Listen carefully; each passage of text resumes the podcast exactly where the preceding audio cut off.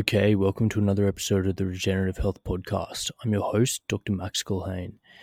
And this episode, I had a in-person live chat with two very interesting gentlemen, Farmer Jake Wolki, who regular listeners would know well by now, who is based in Albury, New South Wales, and Texas Slim, who is an American from Texas who has started an organization to promote the uptake of regenerative meat and regenerative farming by connecting people to farmers directly and promoting the use of Bitcoin between the two of them. So we had a wide-ranging discussion about what exactly has gone wrong to, I guess, lead us up into this point of a processed food environment and a situation where animal agriculture is so industrialized and so reliant on commodity inputs. We finished the podcast with a great closing on what people can do to, I guess, take control of their health and really obtain a stable and high quality source of animal products. So the next day we had the Beef Initiative event at the Wolki Farm, which was a great day, and I recorded a talk on animal fats and seed oils, which will hopefully be coming out in the next couple of weeks. So thanks for listening, and please subscribe and like and leave reviews on the various podcast platforms if you're enjoying the content. So on to the podcast now.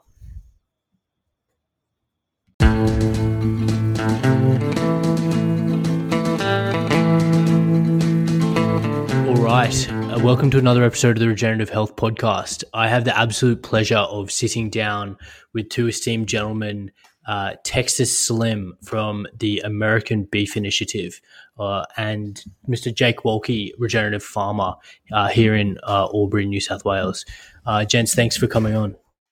Hey, thanks for having us. I was sitting here last night at this same table. I was honored to be invited to spend some time with Jacob. We had never met anybody in person yet, and it's always cool to travel across the world and meet friends that you've never met but you've known for 1,000 years. So yeah, this is where we are. Great. Well, my listeners are predominantly health interested people, and we've talked a little bit about the intersection of regenerative farming and health. And the reason why I was excited to get you on, Slim, is because you're starting a grassroots movement which is really blending regenerative farming and giving the access to the products of regenerative farming, which is high quality animal food, straight to people. And from my perspective, I see that as instrumental in helping people take control of their health and obviously improve their metabolic health. So can you give us a bit of an idea about the Beef Initiative? What is the Beef Initiative? Sure. Whenever I first started, as far as this, I call it a mission now because it's become something that we are looking at on a global front, and it's not isolated. I started in Texas, and I first started out with something called food intelligence. And what had happened to me, I'd had a kind of trauma. I had an injury, and I'd had a portal vein that had collapsed, and I didn't pay attention to it. I was kind of rough and tumble growing up, so you just ignore the pain and don't complain. Well, that caught up to me, and damn near, died, really, to tell you the truth. I got very sick, didn't know what was going on, finally tried to contact the Western medical apparatus that we have in the United States. And, they couldn't figure it out. And whenever basically I was able to get in touch with the old school doctor, and he was a true doctor. He wasn't like a medical technician is what I like to call a lot of people in the medical field in the United States now. But he was able to diagnose what had happened. And whenever that transpired, I decided I'm going to look at food again, because I was in ICU in the type of consumption model that they were trying to give me, from audio to video to food itself, was all way off base. It didn't make any sense to me. And where I come from in Texas, I'm fifth generational Texan. We came from agriculture and ranching. So I knew that I grew up with a lot of power and strength and nutrition, and I knew where it came from. It came from the soil. My grandfather used to kind of say, he goes, you need to learn how to eat the earth.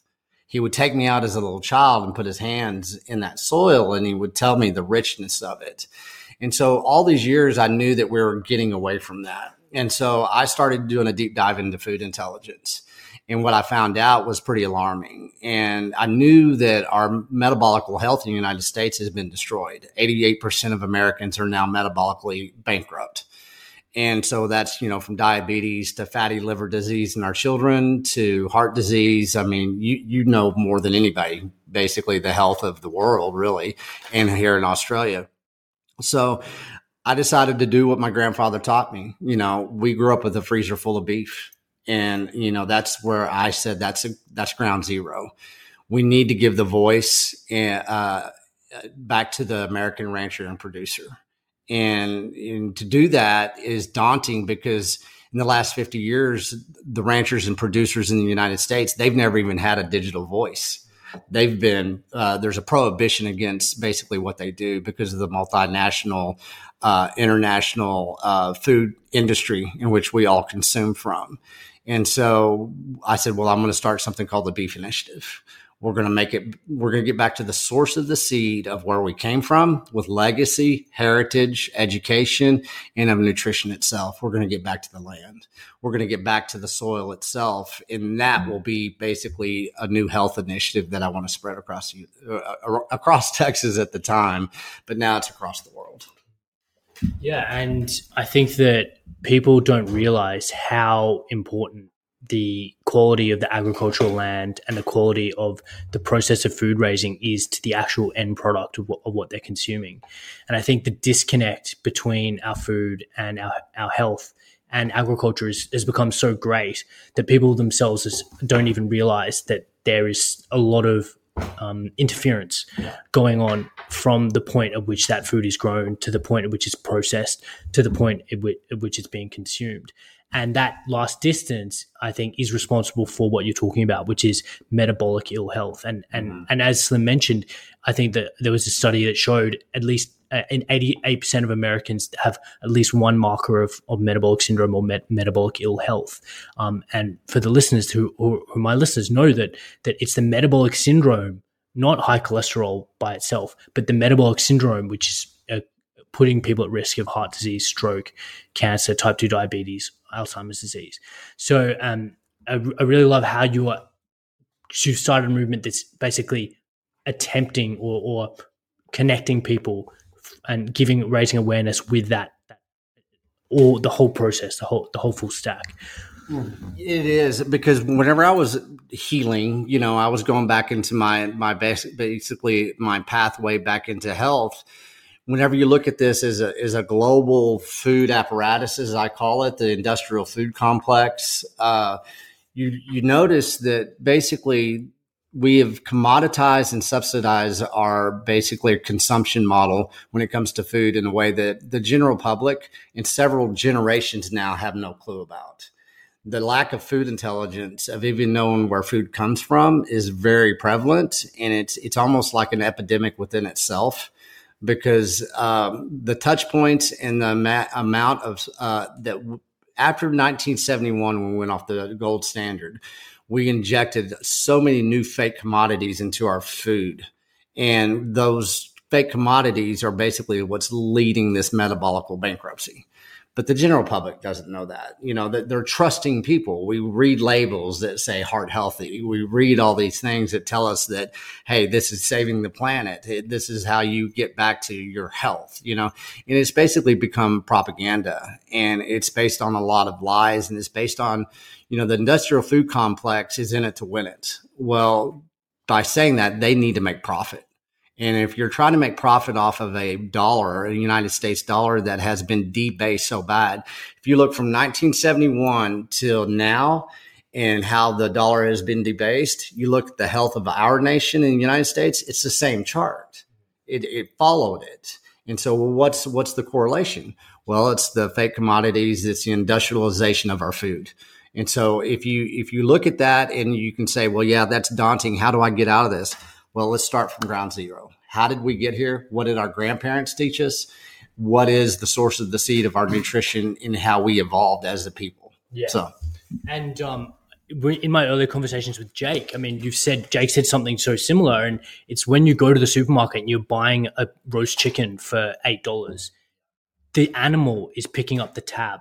Yeah. It's subsidizing that amount of the fact that you can get it so cheaply in the form of economies of scale with industrial manufacturing. Mm-hmm. Can you talk a little bit more about these commodities that you've just talked about? Because I guess when I explain to a patient about metabolic syndrome and what's causing it, there's basically three groups of foods that I tell them they need to stop eating, sure, or that I advise them are the cause or contributing to their metabolic condition. Mm-hmm. And that's refined sugar, refined carbohydrates or grains, and seed oils. Yeah. So give us a little bit of an idea about how you think about these foods and from an industrial and agricultural point of view. Well, I think every one of those, in the Bitcoin space, I won't go down there, but they're all shitcoin foods. They're all a deception.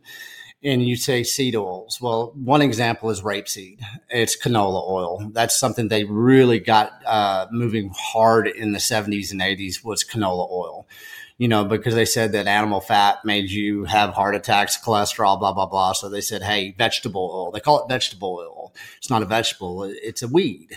In 1956, the FDA outlawed canola oil, which is rapeseed, for human consumption. Now it's one of the most consumed fake commodities that we basically spread across the world. So that's one of them, seed oils. You can, from seed oils, and then you talk about sugars. Well, we have high fructose corn syrup. That was a big introduction of getting rid of, good sugar, or if you can call good sugar, but, sugar from where we came from. And, if you look at in the United States, I think now they have 92 different types of sugars, and the FDA doesn't really even have to tell you that they're a sugar. And so, those two right there, you don't need to know much more than that. And what was your third one? The refined wheat or refined carbohydrates. Well, GMO grains. Let's look at that. And, if we have Monsanto is bare now. If you do not sign a technology use agreement to use the new genetically modified seed, now it's not even genetically modified, it's bioengineered. As a producer in the United States, if you do not follow the protocol of a chemical grain company, then you are not going to be in business. And so from the source of the seed of a purity of a grain that my grandfather used to where we are now, you can't even compare. There is no comparison. And so, the highly processed carbohydrates, the sugars, the seed oils, if you can eliminate those out of your life, you can go far, with your intelligence of food and your health. A lot of people don't know how to get there. And so what I say, it's so simple, it's complicated. Learn how to eat the earth again. How do you do that? Well, you use the land tools. What are the land tools? Well, this man knows more about land tools than anybody sitting at this table, right? So you have you have the cow, that's beef. I'm from Texas. If you basically look and what the cow does with the vitamins and minerals that are stored in the soil and how the cow basically regrows the soil, the cow has been honored in the whole history of mankind. You look at all these ancient civilizations, there's always honoring the cow. Well, why was that? Well, it's because they're a land tool that gave us life. And so if you can eliminate all of the daunting and, I tell everybody, across the world that us Americans get caught in this analysis paralysis when it comes to food, when it comes to nutrition. And that's why I came up with the phrase, it's so simple, it's complicated. Get back to the source of the seed of where your nutrition and your fuel comes from. Where is your energy really coming from? It's coming from the soil. The cow is your land tool.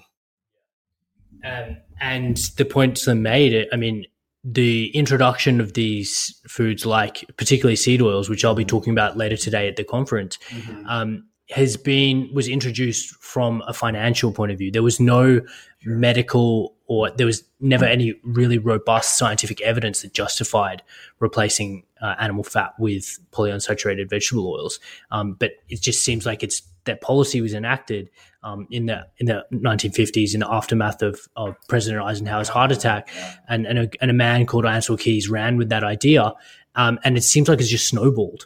Yeah. And the consequences of that one act of demonizing animal fat and stipulating the introduction of seed oils has just had all these reverberating consequences in terms of the low-fat diet, people starving for high-quality energy and then finding carbs and finding other sugary foods to kind of fill that nutritional gap that their body is needing. And look, we could talk a whole episode about why specifically the diet heart hypothesis is invalid or basically be not standing up to scientific scrutiny, and the mechanism of linoleic acid in terms of contributing to heart disease, but that's a different conversation. Suffice to say, we are basically approaching health from a very similar angle, which is education and getting back to the core tenets or the fundamentals of where high quality food comes from. Yes. So, Jake, I want you to just talk now a little bit about your, I guess, interaction with Slim and the Beef Initiative, and how has the movement, I guess, helped you or framed your kind of role in the community and raising food? Sure. Well, when I first met the guys in Australia that have set up the Aussie Beef Initiative and started collaborating with Slim, they, in the group chat, they're like, we want to do an event in Australia. Is anybody interested in doing it? And I firmly believe that the farm and farms, it's not the Jake Wolki show, this is every mum and dad farm out there, should be the village centre. Like it should be where people are gathering, congregating, viscerally participating in meaningful chores. Like you watch documentaries on TV and how the communities like the Amish get together and do barn raisings, and most people living in modern Western societies have never experienced anything as, I believe, have never experienced anything as cooperative, as just beautiful as when that community pulls together. So any opportunity that I can put our hand up and say, we'll facilitate that event, we'll do it. So, you know, food intelligence and food sovereignty are obviously big values in my life. And then we have quite a few different speakers at the event this weekend. We've got doctors like yourself talking about those aspects. We've got farmers like myself talking about regenerative agriculture. And then we've got cryptocurrency people coming to talk about Bitcoin. And I've had a lot of people say to me, how does that all make sense? How do those things lock together? Well, it's all about sovereignty, and they're all about acknowledging gaps in current supply chains and in current political systems and financial systems. Like, nothing's perfect, and let's have proper conversations about the way that we can do things better in general. So we're open-minded. We're hoping to challenge some paradigms. We're not hoping to convert anyone to anything, just hoping to challenge paradigms, and I think the farm's a great place for that.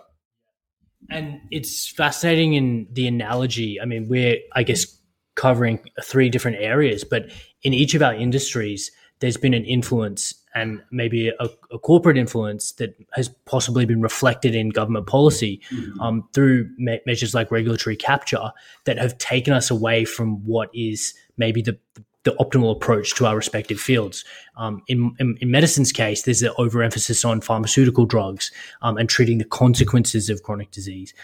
In the case of animal agriculture, Jake, I mean, the focus on inputs, on fertilizers and herbicides for cropping or intensive animal feedlotting instead of regenerative grazing. And Slim, as you talked about earlier, there's been problems with the money, and maybe even that's underlying. Is that what you're saying? That's possibly even underlying the whole process.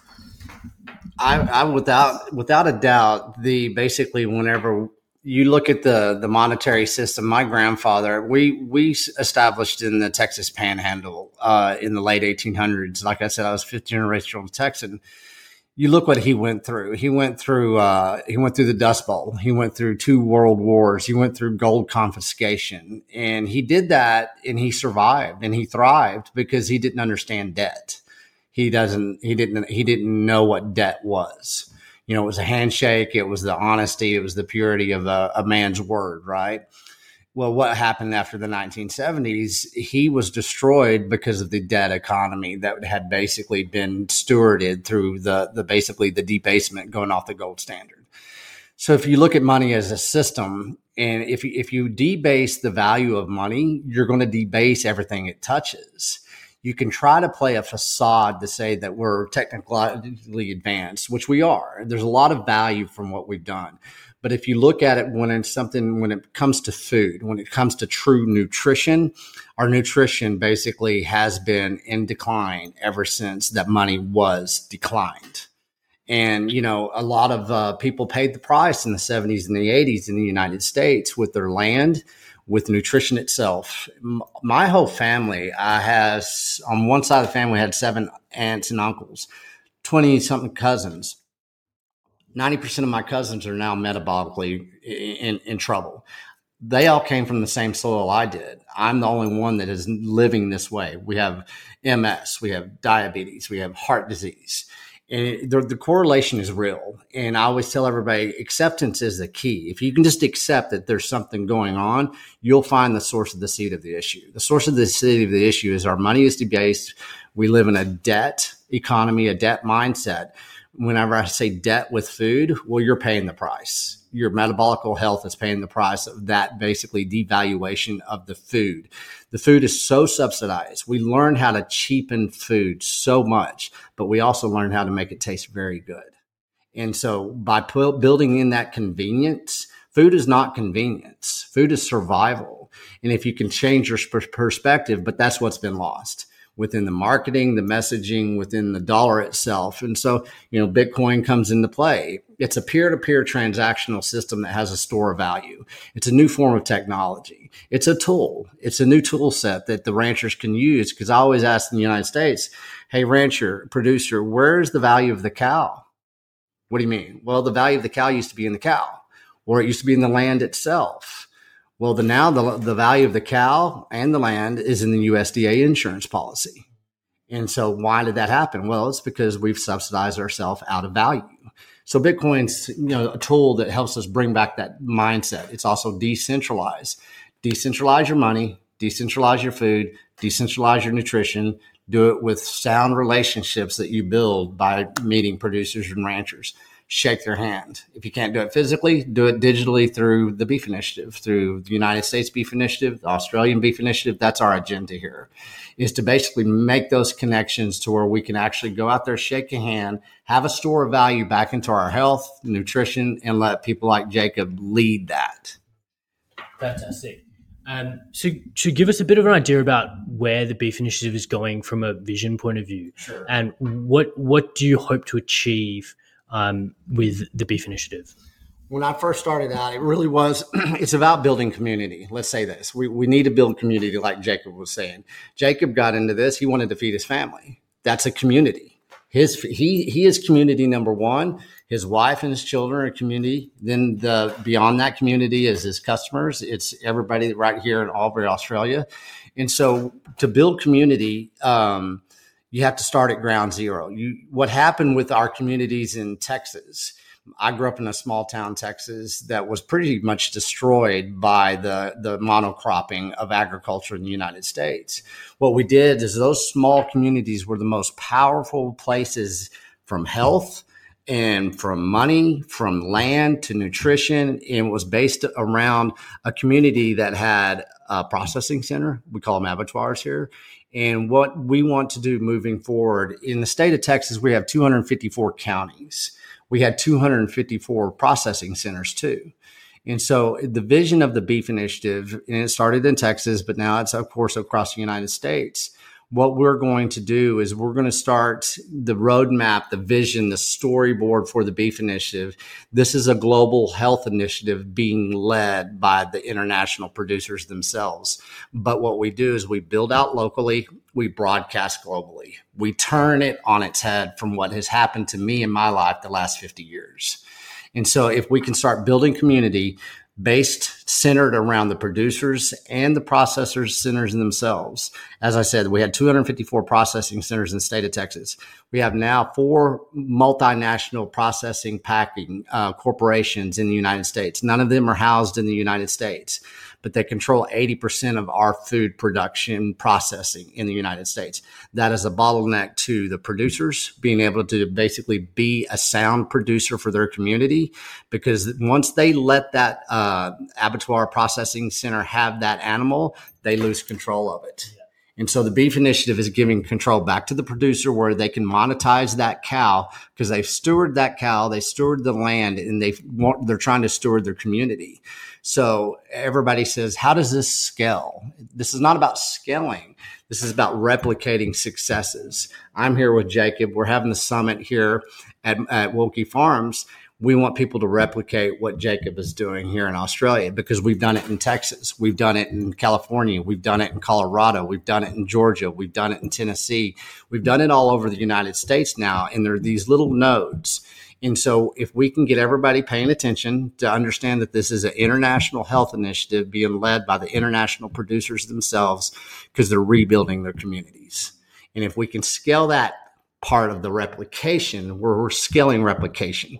We went linear with our food, with monocropping, and we said we're going to go feed the world. We never fed the world. What we did is we created distribution lines of a multinational food industrial complex that is now basically killing us, and it's killing our children. I mean, and I want everybody to know that if we can do this in one place, we can do it a million different locations, nodes across the world. And Jake, I want you to get your idea, and thanks for that, Slim, about how or what Slim's talked about in terms of Australian context. How do you see this, the goal of decentralizing or opening up an abattoir in every kind of community? Is that realistic? Is that a goal that you share or a vision that you see with regenerative farming in Australia? Well, I wish I didn't have to run an abattoir to have the dream to open my own. You know, I'm busy. I've got enough going on. I'd like to focus my efforts on farming and breeding sound cows and vigorous cows. But the reality is that our business is built on a supply chain and consistently meeting the market. And we have one abattoir that can service us within a 5-hour one-way drive. And if that abattoir, they don't owe me anything. They're their own company. If they say to me, thanks for the last 3 years, Jake, but moving forward, we're not doing any private kills for small-scale producers because it's a waste of our time, which it probably is, or it doesn't pay enough, or you're a pain to deal with, or we want to shut you down. Like whatever, I'm not attacking their integrity specifically, but the reality is that they hold all the cards. So my farm, which I spent the last 4 years building and invested over $500,000, could just get switched off like a flick of the switch on the wall, and there's nothing that I could do about it. So the reality is that situation, people realize that they identify that on their business plans pretty early on and don't even bother trying. You know, the access to the market is challenging in that regards. I know plenty of people that don't bother trying to sell direct because of access issues to slaughterhouses. So I don't want to be an abattoir owner per se, but I need to be. You know, I personally think vertical integration, like everybody thinks it's this sexy thing where you grow the meat, you kill the meat, you pack the meat. And then in my case, you know, we actually cook the meat because we've got restaurants, and this vertical integration thing is so attractive. It's actually a little bit of a pain in the butt, and it's not as resilient as people think. Because if you own that whole, I would rather have community engagement and have colleagues of integrity rather than do the whole supply chain myself. You know, and I saw that through COVID. We're building this. We've got the farm, we've got the butchery, we've got the restaurant, and then the abattoir switch got flicked because of lockdowns. They couldn't process my meat anymore, and the farm, the butchery, and the restaurant all suffered. You know, so it's a lot to take on. So the vertical integration isn't always great, but the reality is that the movement needs trailblazers, people to take risk, people to invest. And, you know, I'm not going to sit around and wait for someone else to do it. So we need it. And the biggest burden for people listening, why aren't other people doing this? It's regulatory capture. It's just so hard to get. Try to sit down and read the guidelines. It's impossible to wrap your head around it when you're not in the industry already. And then it becomes consultant rich. You know, you pay the suits to come in and run it. So, you know, where there's a will, there's a way. But it's a works in progress. Yeah. So good. To that point, and it's so valid because it is. Everybody likes to talk about vertical integration. Well, it is. It's almost a fairy tale because of the regulatory. You need community. You need relationships. you need people basically relying on each other. And that's based on obligation, accountability, and everything without the regulatory capture. Like in Texas, we have the proof of work that I like to talk about with K&C Cattle and Hometown Meats in Luling, Texas. That's Cole Bolton. Well, it's a clean processing center, about 250 beeves a week. And it's basically a regional processing center. He's allowing producers to come in, change their protocols. Now they have access to a clean processing center. They don't have to talk to JBS, Cargill, Tyson, or any of these other regional processing centers. And so he's allowing that community to build, and they're basically all establishing relationships. Plus, it's creating a new protocol of clean beef without all of the subsidizations, basically all the chemicals, antibiotics, steroids, everything that we do and we talk about within cattle. Going back to that, then we have Justin Trammell in the Panhandle of Texas. He has a very small microprocessing center. He decided to go ahead and do it for himself. Well, he is also building community. Other producers are coming through his processing center. He didn't want to do it, but as Jake had said, he had to be a trailblazer. Then we have Jason Rick of Rick Ranches in Colorado. He has no indication. He's not going to go out there and open up a processing center. He's a smaller producer. He stewards 4,000 acres of land. He only owns less than 400 acres of land. He has 200 head of cattle. He has a very good relationship with this local abattoir, and he's very okay with that. And so every region of the world or the United States or here in Australia is always going to have a different type of scenario, but you have to do it building with the mindset of building community and now those relationships. Whenever you have a multinational processing, packing corporation that does not have your interest, that is not a relationship. They can turn the light switch off just like that and shut you down. That's what we have to work and circumvent around of. Not everybody's going to open up their own processing center, but there's going to be people out there that that's all they do is open up a processing center, and they're going to have very good relationships with people like Jacob. So there, it's very, you tend to generalize this. We can't generalize this. We have to look at each community in a different way, see what is special about that community, where are the pain points, identify, and then move forward with the education, not the consulting, because the consulting is what gets us, in trouble. Yeah. I mean, someone who doesn't know anything about agriculture or is curious might think, how did we get to a point where this supply chain is so controlled, and how did we get to a point where there's so many regulations that seem to be obstructing common sense? Things like processing your animals locally. Yeah. So, I mean, maybe Jake first and talk about the Australian context, and then Slim talk about the American context. Where does this regulation come from? How did it come in place, and how do you think it's stopping us from actually making progress?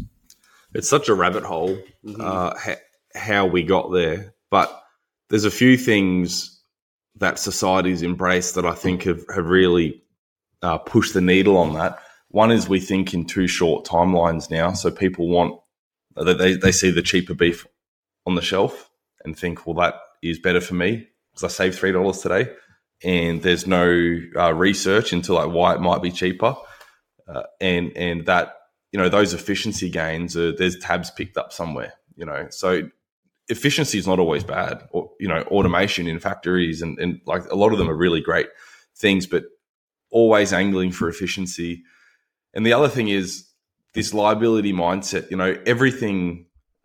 My wife's pregnant with our third child at the moment, and I've been on Twitter talking about it a little bit. And then I post some media about my sons, my very healthy 5 and 2-year-old sons. And the amount of the lack of food intelligence that is wrapped up with this liability, poverty mindset. I'll give you an example. Pregnant woman shouldn't eat honey, raw honey. Like that's you visit the doctor and they say, well, you're not eating any honey, are you? Or make sure you're not having eggs with runny yolks. It's like, these are foods that we've been eating forever, and they're highly prized foods. Like why an egg, a runny egg yolk isn't bad for a pregnant woman. A bad egg yolk is bad for a pregnant woman. So why do we have so many bad egg yolks that we need to pasteurize them before we eat them? They're coming out of sheds.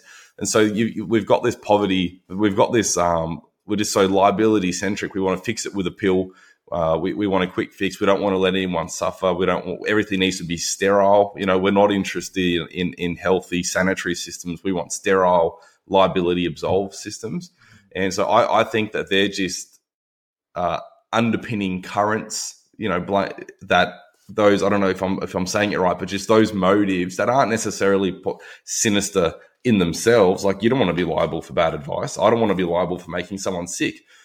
But then you actually look at the reality of it. You know, I know dozens and dozens of farmers that every year they go out in the paddock and they shoot a cow in the dirt and they pick it up on the rusty tractor tines and they slaughter it in the field with knives they probably didn't wash since last year, and they've never been sick. You know, they spend the next 12 months eating this.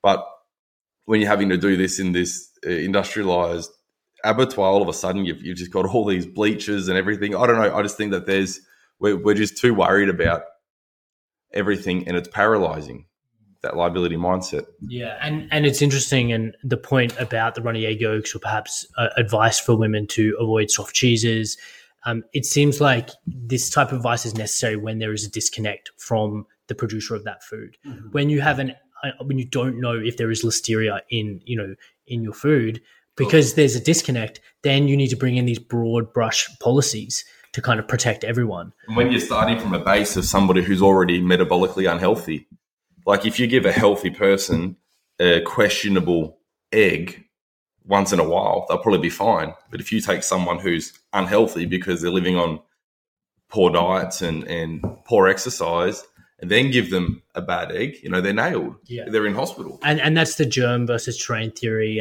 and very much medicine's focused on the germ theory rather than perhaps making people more robust.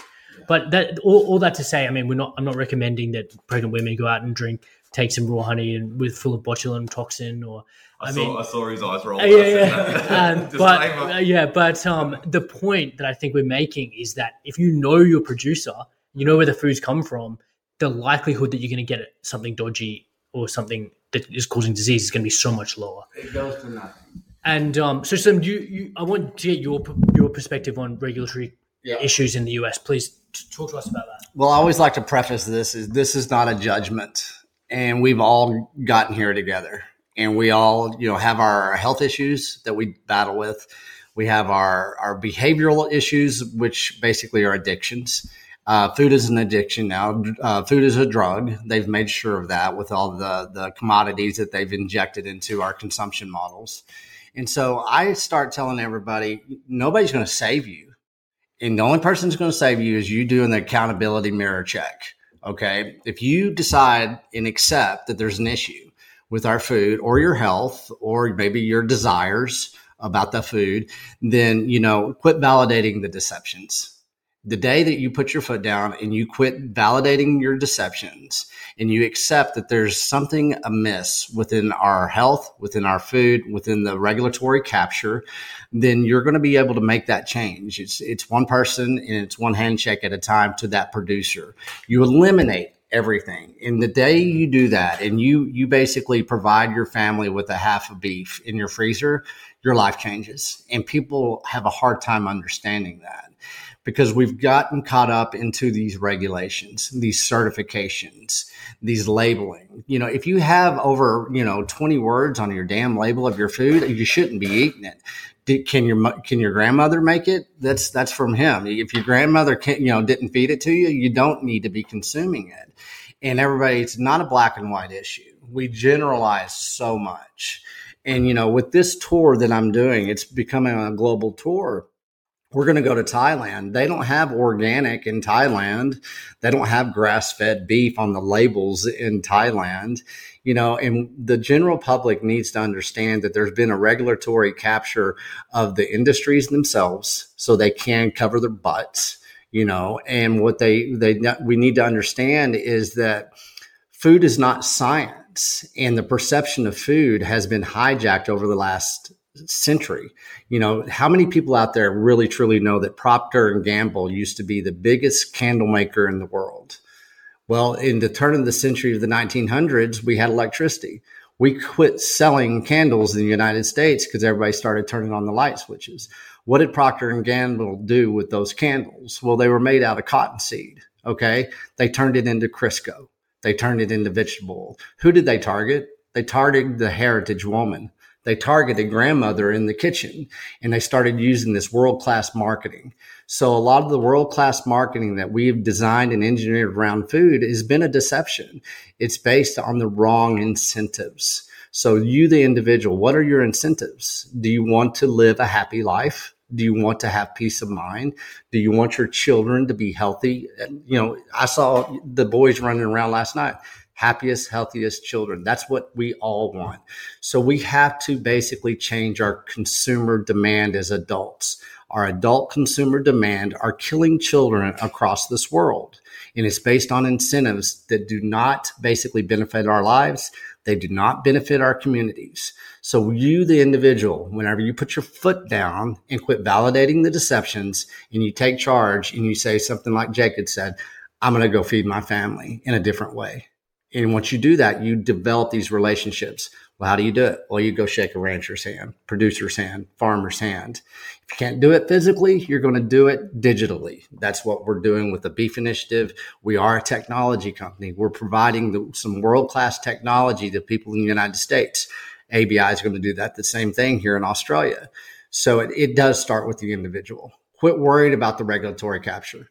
Go out there. Engineer your own suffering before the suffering gets engineered upon you. And if you can take that charge, if you can take that empowerment stance, then you'll decentralize your way, your mindset first, and then your life when it comes to food. Food is basically a fuel that I think that the medical, pharmaceutical, agricultural complex has hijacked in a way that the general public doesn't understand. So accept that there's something going on, go out there and steward your own fuel systems. And that starts with pure animal protein. That's it. That's it. It's simple as that. And that's one thing I did. It's like Texas Slim. We trademarked that. Well, we're going to turn that into a beef line in the United States. We have Texas Slim's cuts. Without any certifications, without all this labeling, everything, I want to co-brand with every producer across this planet that will basically have the Beef Initiative as a playbook, as a protocol. And once we start doing that, that will have that peace of mind, that confidence, and it won't be based on regulatory capture, or it won't be based on deception of labeling or chemicals or anything else. It gets back to the source of the seed where we came from. And I mean, the message is so well taken. And for people who I see in the clinic, I mean, It's a simple message. Yeah. It's go meet Jake Wolki, go to his farm tour on a Sunday morning, Get yourself a code for his 24-hour self-serve butchery, buy yourself some beef that you know hasn't been injected with any kind of antibiotic or any other chemical, that's been fully grass-fed and grass-finished, and reap the rewards. And it's so simple and elegant in its message. One thing I want, and this is what I've learned over the last 3 years, people think it's a black and white issue. This is not. There's a lot of gray areas, and it's a rabbit hole, as Jacob said. If you can only do it once a week, have a steak dinner, have animal protein once a week with your family. Do it once. Sit around on this table. And just do it once a week and see where that leads. And if you really want to go into it, go eat beef for a month and then go eat the old way for a month and see how you feel. It's results driven. What are the results? And then look at your pocketbook, look at your health, look at your family, look at the laughter of your children, look at your relationship with your family, with your community, see what changes, and then put more energy into what changes in the positive. We want to, everybody wants to look at studies. Yeah. They want to look at influencers. They want to read the data. And the reality is only you can decide how you feel. And if you just go and eat the diet that you're advertised to that you should for a month, and then eat a low carb, low processed whole foods diet for a month, keep a journal. What do your poos look like? How do you feel? How's your acne? Make your mind up for yourself. If it's not for you, it's not for you. I think people get way too hung up on the data and the studies, and I'm starting to label myself as a bit of a heretic with all this because it distracts people from the fact that you can actually close your eyes and you can actually feel how you feel, and no one can take that away from you. Yeah, and I say that as in my medical consult is that the subjective feeling of health of a patient is so important. Mm-hmm. And when you're feeling energized, if you're waking up in the morning, you like a light switch, you have energy throughout the day, you're not napping, you're feeling happy, you're feeling joyful. I mean, your mitochondria are functioning well. Your energy, your cells are performing at a high level.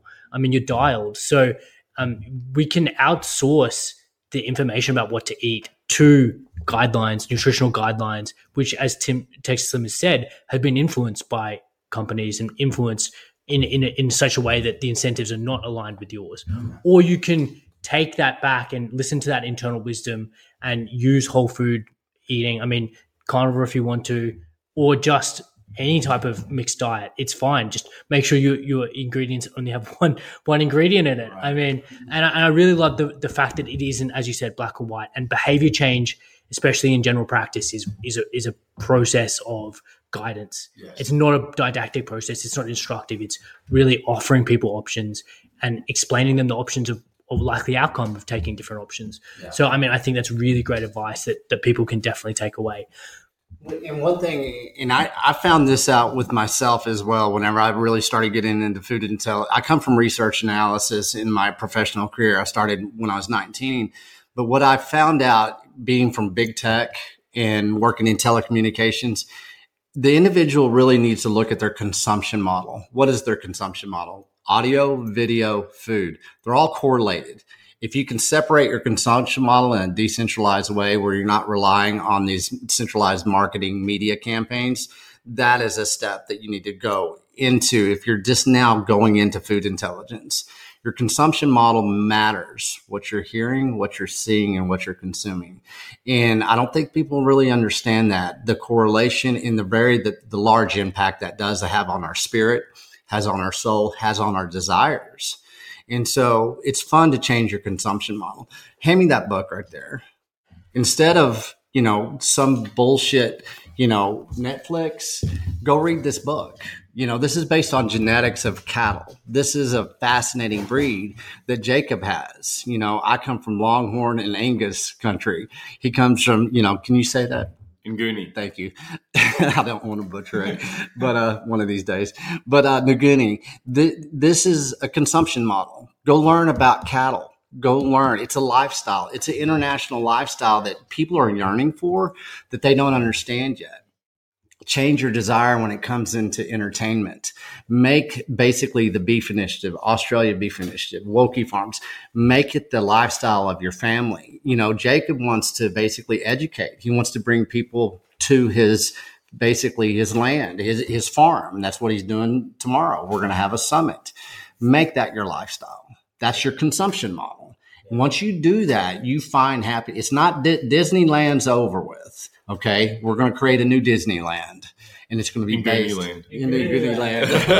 Wolki World, right? I love it, and we're really talking holistic health now. Yes, because as Slim's just given you, he's given you a blueprint for holistic mental health, emotional health, and one in which where you're not outsourcing your attention to things that you can't control. Yeah. So I love the holistic aspect to it because this is what we often try to explain to patients and we don't always have time to, but your well-being is a factor of more than just your diet and your psychological diet, as you say, in terms of your news sources or your information input has such a bearing on your stress level, your cortisol level, and your enjoyment of life and subsequent your health. Mm-hmm. So, that's a very good point. So thank you very much. Yeah. I'm mindful of time, gentlemen, and we're both, where everyone's got something on, we've got a very busy couple of days coming up with the Beef Initiative conference. So I'd just like to get some closing thoughts, Jake, from you first. Well, if I can talk about the Nguni cattle for just a moment, and I know this is our third chat and it's the third time that they've been brought up, but they are something that I'm passionate about. People are understanding that they are what they ate, so it's not just about eating beef or eggs. It's about having beef from an animal that was grass-fed on high-quality pastures. I'm going down the rabbit hole thinking further than that. And is that animal fit for purpose? Like, does that animal have its own vigorous health? Because you can have a grass-fed and finished cow that's full of worms, riddled with its own diseases in unhealthy pastures, but it still says grass-fed and finished on the label. you know, and then you look at other animals that we've selectively bred for traits like high in muscular fat. I've got all these questions about whether that's actually something that we should be wanting or not. You know, all the data paneling, here's the heretic saying, don't look at the data, but all the data paneling coming out says that all these super lean wild harvest animals are some of the most nutrient dense. So you take a wild deer or a wild elk, and that's the creme de la creme of what you can have for your animal. And then we're line breeding and selectively breeding these animals on our farm to have more intramuscular fat marbling. So I'm not saying fat's bad, but I'm saying I'm becoming very interested in, are our animals fit for purpose? Do they represent unbridled vigor as to what these animals can express in their natural environments? And so, you know, that's one of the reasons that I'm really excited about this animal. It's not requiring inputs from me. It's not requiring pharmaceuticals or handouts. It's just requiring stewardship and management, and they'll do the rest for us. So I think Nguni have a lot to offer. Closed comment. And that's the fun part. I mean, you know, we have so many different fascinating breeds of cattle across this world. Everybody has their New Guinea. They have their Angus. They have whatever breed it is. And that's beef intelligence that we've lost as a society.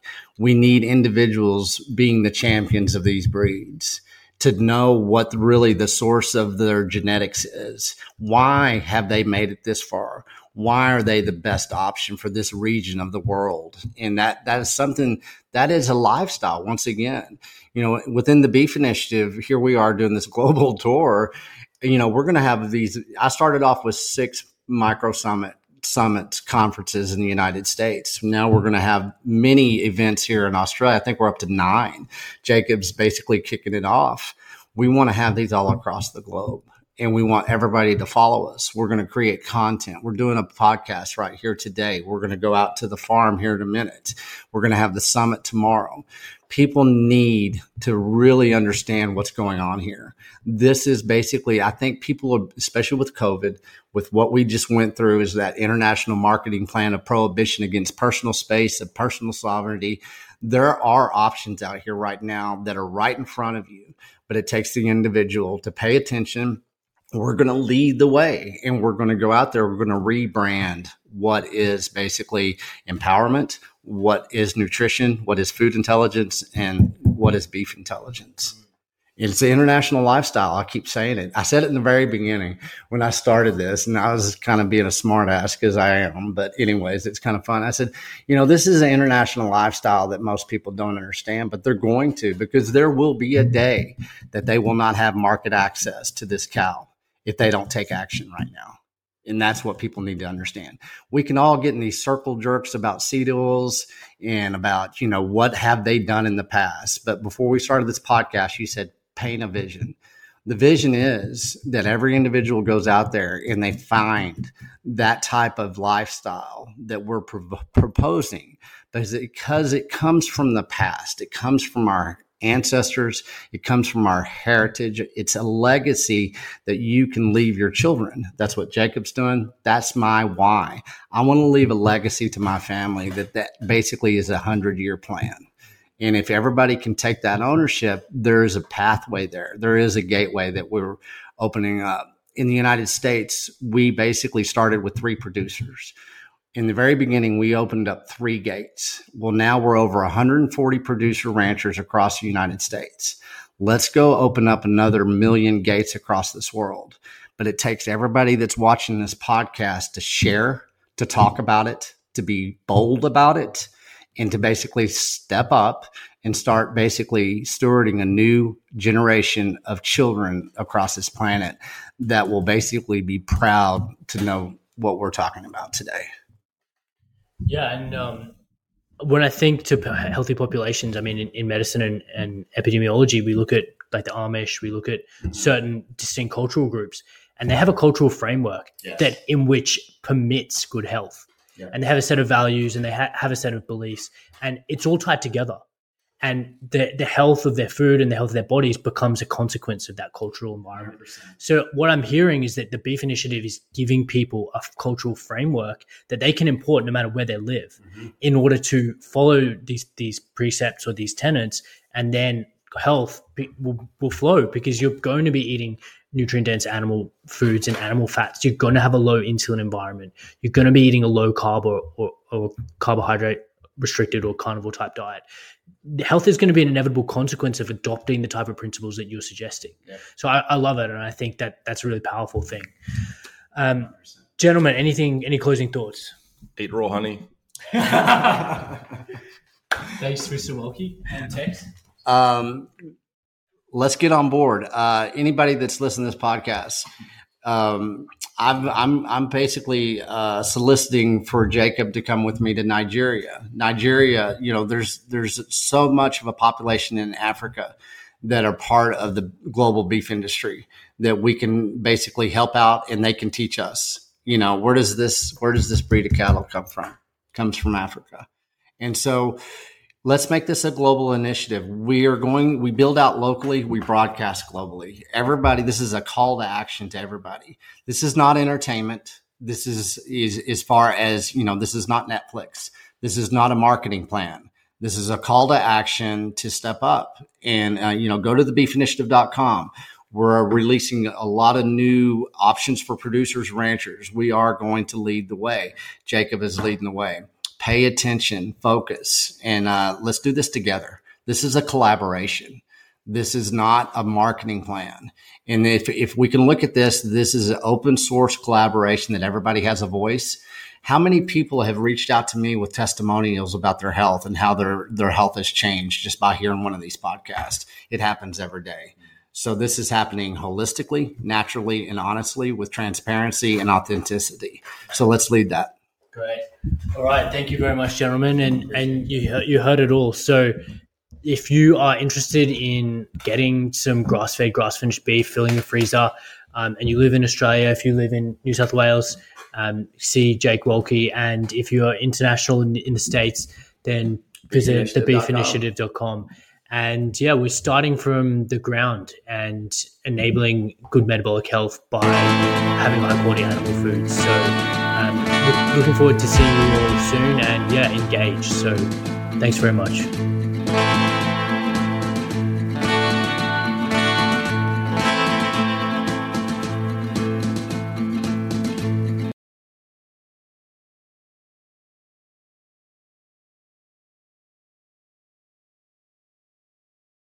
Thanks for listening to the Regenerative Health Podcast. I hope this episode helped you better understand some aspect of improving your lifestyle for optimal health.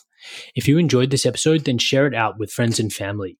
Leaving a 5-star review on Apple or Spotify podcasts also helps spread the message. Thank you, and see you next time.